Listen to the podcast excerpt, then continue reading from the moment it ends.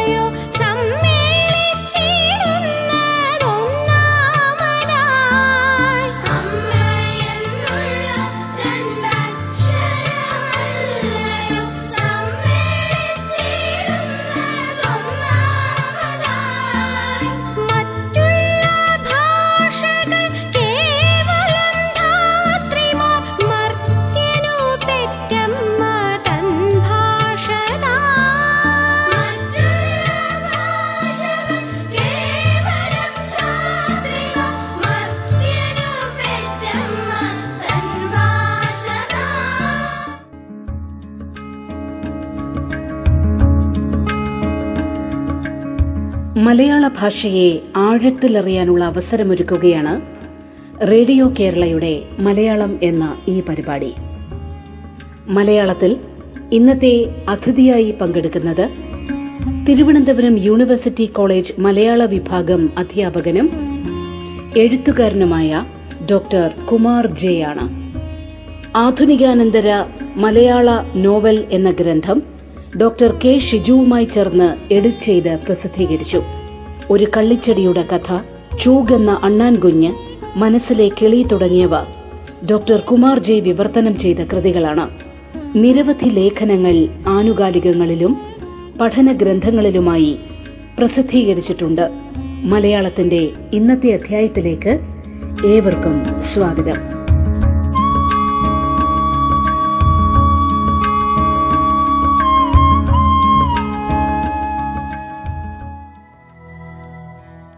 എല്ലാവർക്കും നമസ്കാരം. മലയാള ഭാഷയെ സ്നേഹിച്ച വിശ്വപൗരൻ ഡോക്ടർ ഹർമൻ ഗുണ്ടറ്റിനെ കുറിച്ചാണ് ഇന്ന് ഞാൻ നിങ്ങളോട് സംസാരിക്കുന്നത്. സ്വർഗത്തിൽ വെച്ചും ഓരോ പുതിയ ഭാഷ പഠിക്കുവാൻ എനിക്ക് ഒരവസരം കിട്ടിയാൽ എന്തൊരു സന്തോഷമായിരിക്കും എന്ന് ആത്മാർത്ഥമായി ആഗ്രഹിച്ച ഭാഷാസ്നേഹിയായിരുന്നു. റവറൻ ഡോക്ടർ ഹർമൻ ഗുണ്ടർട്ട് ആയിരത്തി എണ്ണൂറ്റി പതിനാല് ഫെബ്രുവരി നാലിന് ജർമ്മനിയിൽ ജനിച്ച് ആയിരത്തി എണ്ണൂറ്റി തൊണ്ണൂറ്റി മൂന്ന് ഏപ്രിൽ ഇരുപത്തിയഞ്ചിന് ജർമ്മനിയിൽ വെച്ച് അന്തരിച്ച അദ്ദേഹത്തിന്റെ പ്രവർത്തന മേഖല മുഴുവൻ ജർമ്മനിക്ക് പുറത്തായിരുന്നു എന്നുള്ള വസ്തുത ഏറെ ശ്രദ്ധാർഹമാണ്.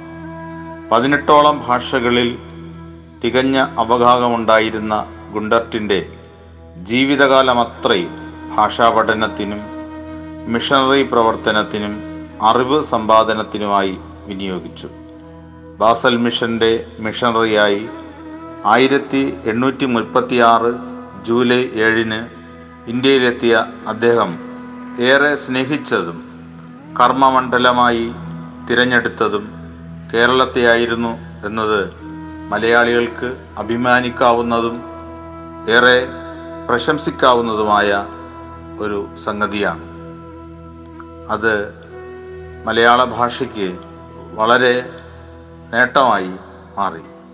തലശ്ശേരിയിൽ ഇല്ലിക്കുന്നിൽ താമസിച്ച് തലശ്ശേരിക്കടുത്ത് ചൊക്ലിയിലെ ഊരാച്ചേരി ഗുരുനാഥന്മാരുടെ ശിഷ്യത്വം സ്വീകരിച്ച് മലയാള ഭാഷയിൽ തികഞ്ഞ പാണ്ഡിത്യം നേടിയ ഗുണ്ടറ്റ് ഇതര ദ്രാവിഡ ഭാഷകളിലും അവഗാഹം ആർജിച്ചിരുന്നു. ഗ്രീക്ക് ലത്തീൻ ഭാഷകളിലെ ക്ലാസിക് സാഹിത്യത്തിൽ ചെറുപ്രായത്തിൽ തന്നെ നേടിയ അറിവിന്റെ പിൻബലം പിൽക്കാലത്ത് ഭാഷാ സാഹിത്യ പഠനങ്ങൾക്ക് ഏറെ സഹായകമായി തീർന്നിട്ടുണ്ടെന്ന് അദ്ദേഹം തന്നെ പ്രസ്താവിച്ചിരുന്നു. ബൈബിൾ മലയാളത്തിലേക്ക് വിവർത്തനം ചെയ്തുകൊണ്ട് ആരംഭിച്ച മലയാള ഭാഷാ സേവനം.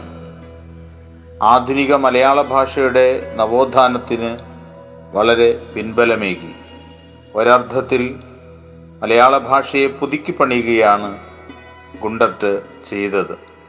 ആ പുതുക്കി പണിയലിന് കേരള നവോത്ഥാനവുമായി അഭേദ്യമായ ബന്ധമുണ്ട്. മലയാള ഭാഷയുടെയും സാഹിത്യത്തിന്റെയും നവീകരണ പ്രക്രിയയിൽ ഒരു പ്രധാന പങ്ക് ഗുണ്ടർട്ട് വഹിച്ചിട്ടുണ്ട് എന്നുള്ളതും സ്മരണീയമാണ്. കേരളത്തിന്റെ ഭാഷാ സാഹിത്യ മേഖലകളിൽ അപ്രതിരോധ്യ സ്വാധീനം ചെലുത്തിയ ഇരുപതോളം കൃതികൾ ഗുണ്ടർട്ട് രചിച്ചിട്ടുണ്ട്. എങ്കിലും മലയാള ഭാഷാ വ്യാകരണവും മലയാളം ഇംഗ്ലീഷ് നിഘണ്ടുവുമാണ്. അദ്ദേഹത്തിന്റെ കൃതികളിൽ ഏറെ പ്രാധാന്യം അർഹിക്കുന്നത്. ആധുനിക മലയാള ഭാഷയുടെ മുഖച്ഛായയും പ്രതിച്ഛായയും മനിക്കിയ ഈ രണ്ടു കൃതികളും ഭാഷാ പഠിതാക്കൾക്ക് എന്നും മാർഗദർശകമായി നിലകൊള്ളുന്നു. ഭാഷാശാസ്ത്ര നിഷ്ണാതനായ ഗുണ്ടറ്റിന് ഭാഷാശാസ്ത്ര അടിത്തറയിൽ ഒരു വ്യാകരണ ഗ്രന്ഥം നിർമ്മിക്കുന്നതിന് യാതൊരു പ്രയാസവും ഉണ്ടായിരുന്നില്ല. മാത്രമല്ല വീര മാമുനിവർ എന്ന് തമിഴ്നാട്ടിൽ അറിയപ്പെടുന്ന ജോസഫ് ബെസ്റ്റി എന്ന കത്തോലിക്ക പുരോഹിതന്റെ വ്യാകരണ പഠന മാതൃകകളും ഗുണ്ടറ്റിന് ഏറെ സഹായകമായിട്ടുണ്ട്. ആയിരത്തി എണ്ണൂറ്റി അൻപത്തി ഒന്നിൽ ഒന്നാം ഭാഗം പ്രസിദ്ധീകരിക്കുകയും ആയിരത്തി എണ്ണൂറ്റി അറുപത്തി എട്ടിൽ പൂർണരൂപത്തിൽ പ്രസിദ്ധീകരിക്കുകയും ചെയ്ത മലയാള ഭാഷാ വ്യാകരണം എന്ന വിഖ്യാത ഗ്രന്ഥം മലയാള ഭാഷയ്ക്കുണ്ടായ വ്യാകരണങ്ങളിൽ പ്രഥമ സ്ഥാനം വഹിക്കുന്നു എന്നത് തർക്കമറ്റ വസ്തുതയാണ്. മലയാളത്തിലുണ്ടായിട്ടുള്ള പ്രാചീന രേഖകൾ ശ്രദ്ധാപൂർവം വായിച്ചു മനസ്സിലാക്കാൻ വേണ്ടി കുണ്ടറ്റ് വട്ടെഴുത്തും കോലെഴുത്തും പഠിച്ചിരുന്നു. പഠിച്ചെടുക്കാൻ ഏറെ പ്രയാസമേ ഏറിയ ഈ രണ്ട് ലിപികളും അദ്ദേഹം കൈകാര്യം ചെയ്തിരുന്നു എന്നുള്ളതും ഭാഷാ പഠന കാര്യത്തിൽ അദ്ദേഹം എത്രത്തോളം താല്പര്യം കാണിച്ചിരുന്നു എന്നുള്ളതിന് ഏറ്റവും പ്രധാന തെളിവ് കൂടിയാണ്. കൂടാതെ ഭാരതത്തിലെ പ്രാചീന ലിപികളിലും അദ്ദേഹം പാണ്ഡിത്യം നേടി.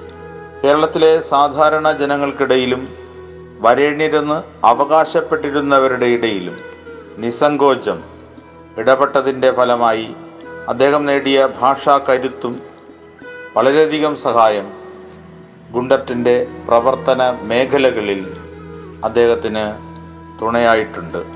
അധസ്ഥിതരുടെ ഇടയിൽ കൂടുതൽ പ്രവർത്തിച്ചതിനാൽ ലഭിച്ച ഭാഷയുടെ അടിസ്ഥാന തലബോധവും ഭാഷ അയത്നലളിതമായി കൈകാര്യം ചെയ്യാനുള്ള പ്രാവീണ്യവും ആർജിതമാക്കിയ ഭാഷാശാസ്ത്ര പിൻബലവും ദ്രാവിഡ ദ്രാവിഡേതര ഭാഷകളിലുള്ള പരിജ്ഞാനവും കുണ്ടറ്റിൽ ഒത്തുചേർന്നപ്പോൾ കൈരളിക്ക് ലഭിച്ച അമൂല്യ നിധിയായി മലയാള ഭാഷ വ്യാകരണം എന്നുള്ള ഗ്രന്ഥം മാറുകയുണ്ടായി.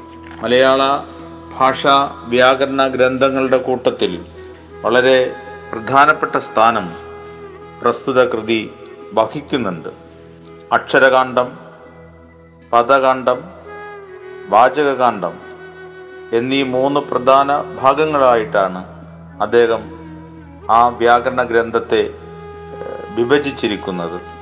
അക്ഷരകാന്ഡത്തിൽ അക്ഷരങ്ങൾ സ്വരവിശേഷങ്ങൾ വ്യഞ്ജനവിശേഷങ്ങൾ പദാംശങ്ങൾ സ്വരസന്ധി വ്യഞ്ജനസന്ധി എന്നിങ്ങനെ ധ്വനി വിഷയങ്ങളായ കാര്യങ്ങളാണ് ചർച്ച ചെയ്യുന്നത്.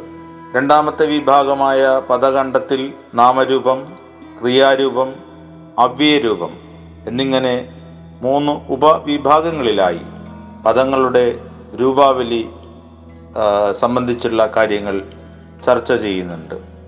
അക്കൂട്ടത്തിൽ നാമരൂപം എന്നതിൽ നാമം സർവനാമം സംഖ്യകൾ സമാസം നാമവിശേഷണം തദ്ധിതങ്ങൾ ഇവയ്ക്കെല്ലാം ലിംഗം വചനം തുടങ്ങി ഓരോ തരത്തിലുള്ള പ്രത്യയങ്ങൾ സ്വീകരിക്കുമ്പോഴുണ്ടാകുന്ന രൂപഭേദങ്ങൾ ഉദാഹരണ സഹിതം അദ്ദേഹം വിശദീകരിക്കുന്നുണ്ട്. അവസാനത്തെ കാണ്ഡമായ വാചക കാണ്ഡത്തിൽ വിവിധ പ്രത്യയങ്ങൾ ചേർന്നുണ്ടാകുന്ന രൂപങ്ങൾക്ക് മലയാളത്തിൽ സിദ്ധിക്കുന്ന അർദ്ധഭേദത്തെക്കുറിച്ച് വിശദമായി പ്രതിപാദിക്കുന്നുണ്ട്. സംഭാഷണ ഭാഷയിൽ നിന്നും സാഹിത്യ ഭാഷയിൽ നിന്നും പ്രധാനപ്പെട്ട ഉദാഹരണങ്ങൾ ചേർത്തുകൊണ്ട് ഓരോന്നിന്റെയും അർദ്ധ സവിശേഷത പൂർണമായും വ്യക്തമാക്കാനാണ് വാചകകാണ്ഡത്തിൽ റവറൻ ഗുണ്ടറ്റ് ശ്രമിക്കുന്നത്. ഭാഷാവ്യാകരണ നിർമ്മിതിയിൽ ഡോക്ടർ ഗുണ്ടറ്റ് വളരെ അടിസ്ഥാനപരമായി അദ്ദേഹം സ്വീകരിച്ചത് പത്തൊമ്പതാം നൂറ്റാണ്ടിൽ യൂറോപ്പിൽ പ്രചാരത്തിലിരുന്ന വ്യാകരണ പദ്ധതിയാണെങ്കിലും സംസ്കൃതത്തിലും തമിഴിലും വളരെ പ്രാചീനകാലത്ത് തന്നെ ഉണ്ടായിരുന്ന വ്യാകരണ പദ്ധതികളിൽ നിന്ന് ആവശ്യം വേണ്ട സംഗതികൾ സ്വീകരിക്കാൻ അദ്ദേഹത്തിന് ഏതൊരു തരത്തിലുള്ള മടിയും ഉണ്ടായിരുന്നില്ല എന്നുള്ളത് പ്രസ്താവ്യമായ കാര്യമാണ്. അക്ഷരകാന്ഡവും പദകാന്ഡവും ഭാരതീയ വ്യാകരണ രംഗത്തും വളരെ സർവസാധാരണമായിട്ടുള്ളതാണെങ്കിലും വാചകകാന്ഡം സിൻഡാക്സ് അത് യൂറോപ്യൻ വ്യാകരണ ക്രമത്തെ അവലംബിച്ചിട്ടുള്ളതാണ്. പാശ്ചാത്യ വ്യാകരണ സമ്പ്രദായത്തിന്റെ ഭാഗമായി അതായത് ഭാഷാശാസ്ത്രത്തിന്റെ ഭാഗമായിട്ടാണ് വാചക തലം കൂടുതലായി ചർച്ച ചെയ്യുന്നത്.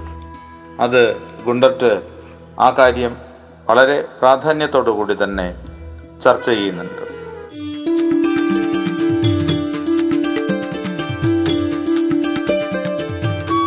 മലയാളത്തിൽ ഇടവേള. തിരുവനന്തപുരം യൂണിവേഴ്സിറ്റി കോളേജ് മലയാള വിഭാഗം അധ്യാപകനും എഴുത്തുകാരനുമായ ഡോക്ടർ കുമാർ ജെ ആണ് അതിഥിയായി പങ്കുചേരുന്നത്.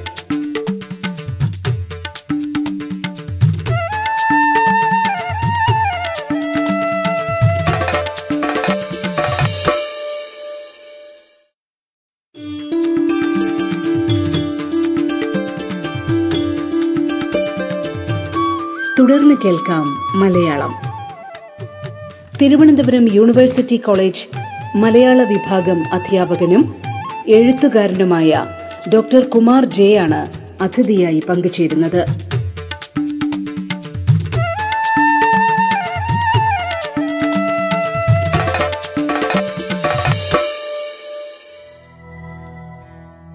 മറ്റ് പല തലങ്ങളിലും ഗുണ്ടറ്റ് മലയാള വ്യാകരണ നിർമ്മിതിയിൽ സവിശേഷമായ ശ്രദ്ധ ചെലുത്തിയിട്ടുണ്ട്. വിഭക്തിയുടെ കാര്യത്തിൽ വിഭക്തികൾക്ക് കേരളപാണിനി പ്രത്യേകമായ പേരുകൾ നൽകിയപ്പോൾ പാശ്ചാത്യ ഭാഷയിൽ പ്രത്യേകിച്ച് ഇംഗ്ലീഷിൽ പ്രയോഗിക്കുന്ന നോമിനേറ്റീവ് അക്യുസേറ്റീവ് തുടങ്ങിയ പേരുകൾ അദ്ദേഹം സ്വീകരിച്ചില്ല. പകരം സംസ്കൃതത്തിലെ പ്രഥമ ദ്വിതീയ തൃതീയ തുടങ്ങിയ പേരുകൾ ആണ് വ്യക്തിക്ക് നൽകിയിരിക്കുന്നത് എന്നുള്ളതും ഈ അവസരത്തിൽ ഓർക്കേണ്ട ഒരു കാര്യമാണ്. അങ്ങനെ യൂറോപ്യൻ വൈയാകരണന്മാർ ബോധപൂർവം ഉപേക്ഷിച്ച യൂറോപ്യൻ മാതൃകയിലുള്ള സംജ്ഞകൾ കേരളപാണിനി അദ്ദേഹത്തിന്റെ വ്യാകരണ ഗ്രന്ഥത്തിൽ ചേർത്തിട്ടുണ്ട്. നിർദ്ദേശിക പ്രതിഗ്രാഹിക തുടങ്ങിയ പേരുകളാണ് കേരളപാണിനി നൽകിയിരിക്കുന്നത്. എന്നതും നമ്മൾ ഓർക്കേണ്ട ഒരു വസ്തുതയാണ്.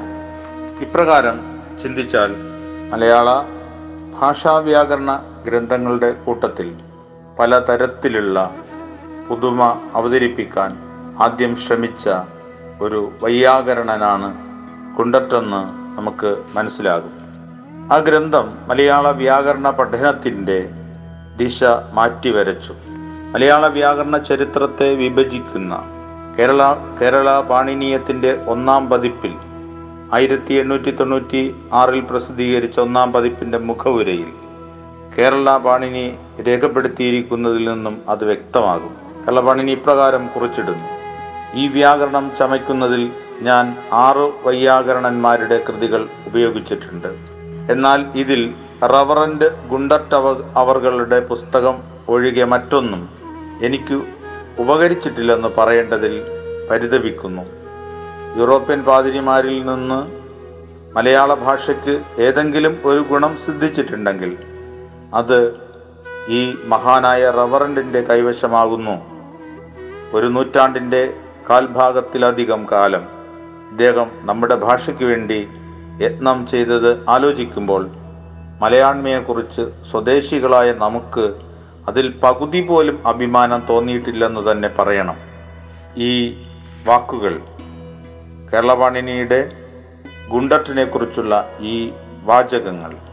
സാക്ഷാൽ എ ആർ രാജരാജവർമ്മ എന്ന കേരള പാണിനിയുടേതാണ് എന്ന് നമ്മൾ മനസ്സിലാക്കുമ്പോൾ പ്രത്യേകിച്ച് അത്ഭുതം ഉണ്ടാകും. അദ്ദേഹം അതിശയോക്തി കലർത്തി പറഞ്ഞതൊന്നും അല്ല. അദ്ദേഹം വാസ്തവികത വ്യക്തമാക്കിയെന്നേ ഉള്ളൂ. മാത്രമല്ല കേരള പാണിനീയം രണ്ടാം പതിപ്പെന്ന ആയിരത്തി തൊള്ളായിരത്തി പതിനാറ് പതിനേഴ് കാലഘട്ടത്തിൽ പ്രസിദ്ധീകരിച്ച കേരള പാണിനീയം രണ്ടാം പതിപ്പെന്ന മഹത് സൃഷ്ടിക്കു പിന്നിൽ ഗുണ്ടറ്റിന്റെ മലയാള ഭാഷാ വ്യാകരണമാണെന്ന വസ്തുത അതിശയോക്തിപരമല്ല. കേരള പാണിനീയം രണ്ടാം പതിപ്പിലെ ഏറ്റവും പ്രധാനപ്പെട്ട ഭാഗമായ വാക്യത്തെക്കുറിച്ച് ചർച്ച ചെയ്യുന്ന ഘട്ടത്തിൽ. ഭാഷാശാസ്ത്രാവധാനതയോടെയുള്ള ആ പഠനം കുണ്ടത്ത് വ്യാകരണത്തിലെ വാചകഖണ്ഡത്തിന്റെ പിൻബലത്തിൽ രൂപപ്പെട്ടതാണെന്ന കാര്യം ഇരു പുസ്തകങ്ങളും താരതമ്യ വിധേയമാക്കുന്ന ആർക്കും ബോധ്യമാകും.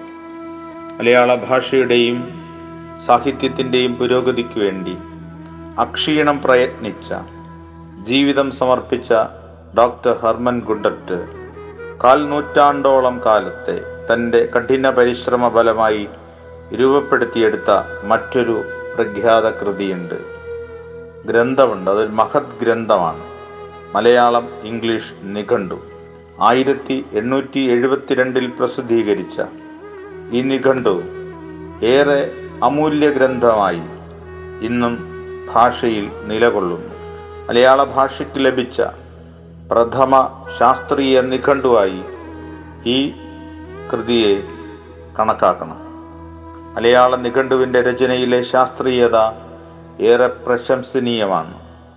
പദങ്ങൾക്ക് നൽകി നൽകിയിരിക്കുന്ന അർത്ഥവും ഉദാഹരണത്തിന് ചേർത്തിരിക്കുന്ന പ്രാചീന കൃതികളിലെ ഉദ്ധരണികളും ഒരുത്തമ പണ്ഡിതന്റെ അശ്രാന്ത പരിശ്രമത്തിന് തെളിവാണ്. ലിഖിത രൂപത്തിൽ മലയാളത്തിൽ ലഭിച്ചിട്ടുള്ള പ്രഥമ പാട്ടു കൃതിയായ രാമചരിതത്തിന് രാമചരിതം എന്ന നാമം നൽകിയത് ഗുണ്ടറ്റാണ് ഒഴിയിൽ ചെറിയവർക്കറിയുന്നതിനു വേണ്ടി ഈ രാമചരിതത്തിലൊരു തെല്ല് വളരെ മനോഹരമായ ഭാഷയിൽ അക്കാലഘട്ടത്തിലെ മനോഹരമായ ഭാഷയിൽ നൂറ്റി അറുപത്തിനാല് പടലങ്ങളിലായി. ആയിരത്തി എണ്ണൂറ്റി പതിനാല് പാട്ടുകളിൽ ദ്രാവിഡ തനിമയിൽ ആവിഷ്കരിച്ചിരിക്കുന്ന രാമചരിതം എന്ന കൃതിയിൽ കൃതിയിൽ നിന്ന് ഏകദേശം ആയിരത്തഞ്ഞൂറോളം ഉദ്ധരണികൾ പല ഘട്ടങ്ങളിലായി ആ നിഘണ്ടുവിൽ ചേർത്തിട്ടുണ്ട് എന്നുള്ളത് നമുക്ക് അതിശയകരമായി തോന്നുന്ന കാര്യമാണ്.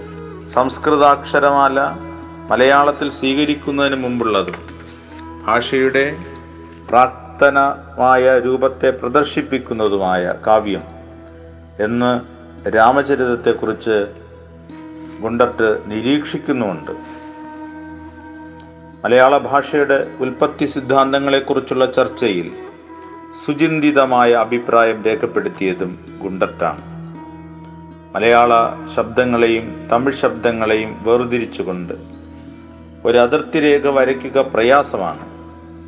ഈ രണ്ട് പ്രാചീന ഭാഷകളും പ്രത്യേക ഭാഷകളെന്നതിനേക്കാൾ ദ്രാവിഡ ഗോത്രത്തിൽപ്പെട്ട ഒരേ ഭാഷയുടെ ഉപഭാഷകളെന്ന നിലയിലാണ് വിഭിന്നങ്ങളായത് എന്ന് നിഘണ്ടുവിന്റെ മുഖവരയിലെ രേഖപ്പെടുത്തൽ ഏറെ പ്രാധാന്യമുള്ളതാണ്.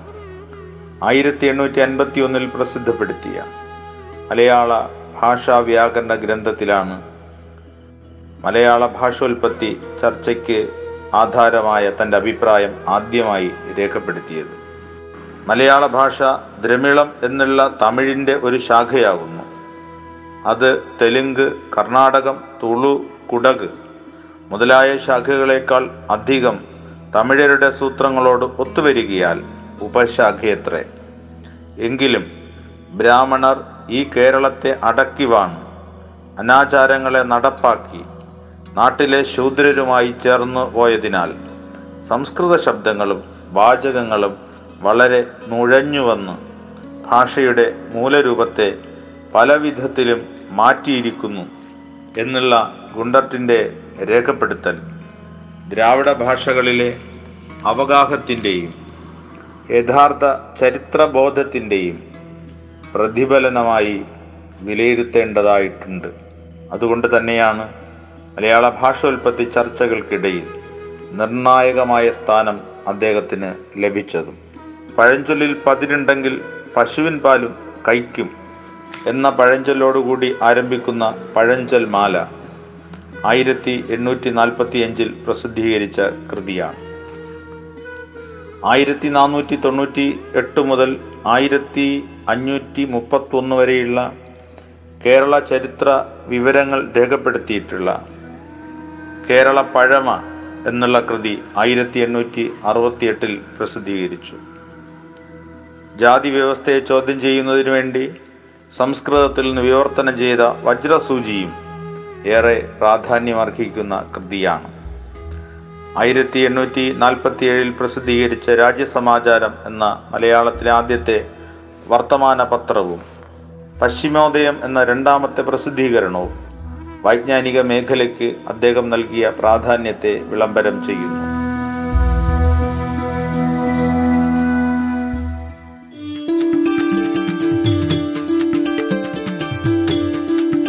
നിങ്ങൾ ഇതുവരെ കേട്ടത് മലയാളം. തിരുവനന്തപുരം യൂണിവേഴ്സിറ്റി കോളേജ് മലയാള വിഭാഗം അധ്യാപകനും എഴുത്തുകാരനുമായ ഡോക്ടർ കുമാർ ജെ ആണ് അതിഥിയായി പങ്കുചേർന്നത്. മലയാളത്തിന്റെ ഇന്നത്തെ അധ്യായം പൂർണമാകുന്നു. നമസ്കാരം.